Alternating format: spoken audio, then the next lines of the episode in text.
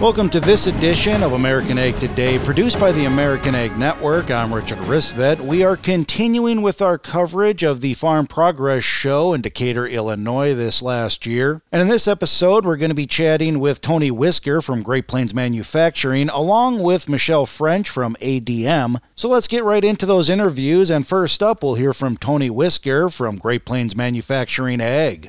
We are at Farm Progress. You guys have got a lot of great stuff being showcased out here. Tell us a couple of the things that you guys are really excited about this year. Yeah, so we've got a great representation on the lot of our tillage products, our planting products, seeding products. It's all here, but some of the new things that we really want to focus on this year is our VT1100. That's the next generation of our TurboMax, which has been a very successful vertical tillage tool for us. So VT1100 has some new options in finishing. It's going to make the best seed bed prep tool that you can find. It's got some options to use it in the fall and the best spring tool around. Also on our TerraMax, we call it a hybrid tillage tool, a little bit more aggressive than the true vertical VT1100 is our TerraMax. And that tool has got some new finishing attachment options as well. We can add a chopper reel now instead of the rolling spike harrow. We've got that being demoed in the field this week, so you can compare our rolling spike versus the new chopper reel. And we think that chopper reel is going to do a nice job in the corn stalks in the fall, help pin that residue a little bit more, cut down some of the stalks blowing into the ditch, and put a little more dirt on top and really make a nice fall tool. Well, outstanding. And, cover crops is something that some folks do, some folks don't, but you guys can help out if folks do want to do some cover cropping. You guys have some tools that can help them out in their field, right? Absolutely.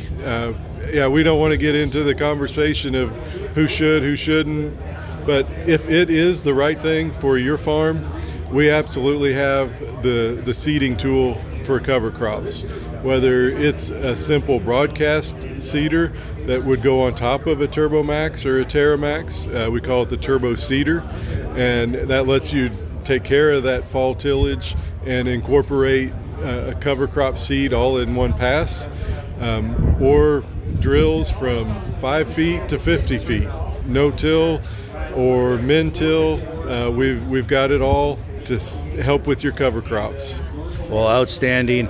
I think a lot of folks are familiar with Great Plains, but just in case they aren't, and they hear something that they want to work with you guys with, where should they go? How do they do that? What's their best first step? Sure. A great first step to see our whole product offering, to find a dealer close by, would be greatplainsag.com. So that's going to get you to the Great Plains Ag Division. And from there, there's a dealer locator button right up in the top right corner.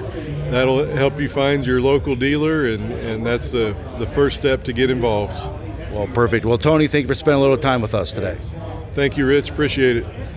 I want to thank Tony Whisker for that great interview. And next up, we're going to be hearing from Michelle French from ADM. So, Michelle, first of all, tell us a little bit about, you guys had a panel here. You have a nice air-conditioned unit out here. But you guys had a panel. Tell us a little bit about what was spoken at the panel and who was on the panel. Right, so we actually just had David Rice and Jim Hoyt on a panel talking about CCS, which is carbon capture and sequestration, or storage. Really talking about the potential in that technology and the history of ADM with that technology. We've been operating a carbon sequestration well for over 10 years now, which is a lot of history. We've gotten to see how that injected CO2 sits underground. We do a lot of monitoring, seeing if it's moving, how it's moving, and doing a lot of safety monitoring to make sure that it doesn't impact drinking water, there are no seismic effects. We're really excited about that technology.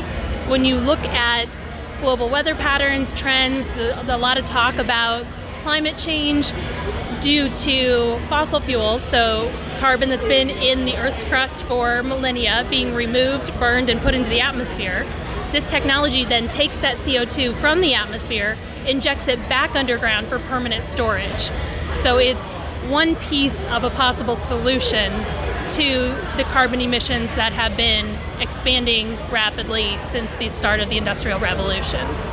Well, and does that tie into some regenerative agriculture too? Or tell us what you guys are invested in regenerative agriculture. Right, so regenerative agriculture is really the start of everything we're doing. We are looking at ways to decarbonize our operations and our footprint, so you end up with a final product that has a lower carbon footprint. Consumers, downstream customers like the big CPGs, the name brands you would see in the grocery store, are very interested in this as well. CCS is one way that we can help to lower that footprint, but it really starts on the farm. And that's where we are partnering with the growers in our supply chain, with local farmers, to figure out what kind of practices they're implementing and whether those specific practices have an impact on the carbon emissions of their farms. So when you look at one of the big practices from regenerative agriculture is cover crops. Cover crops have this great ability to pull carbon out of the atmosphere and sequester it down into the soil. When you increase the carbon in your soil, it's more available for plants, for microbes, for it improves the nutrient cycling. There are a lot of positive benefits, but then it also prevents runoff. So it can be beneficial for the grower as well. Every bit of nitrogen you apply, you want to keep that in the field. You don't want it washing down into waterways because that's just money down the drain. So cover crops are regenerative practices. They're helping to rebuild the soil, they're sequestering carbon, and they're protecting that nitrogen investment. So it's a win all the way around.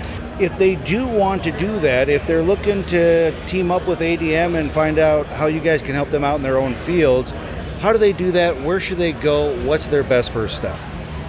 So we have information available a number of places. The first one would be if you already have a relationship with ADM, call your originator, call your marketer or merchandiser, and they can put you in touch with one of our Climate Smart origination managers. They will hook you up with all of the information. Also on our ADM Advantage website, you can find out information about the different programs, what's happening in each state, who our different conservation agronomy partners are, some information on the data collection, what all is required to participate, and what the financial incentives are. So that's the other bonus of the program. We're not just asking farmers to do something else, we're going to pay for it as well. Well, that sounds great. Michelle, thank you for spending a little bit of time with us today. Absolutely. Thank you. I want to thank Michelle French from ADM for that interview, and once again, thank Tony Whisker from Great Plains Manufacturing Ag. And for this episode of American Ag Today, produced by the American Ag Network, I'm Richard Ristvet.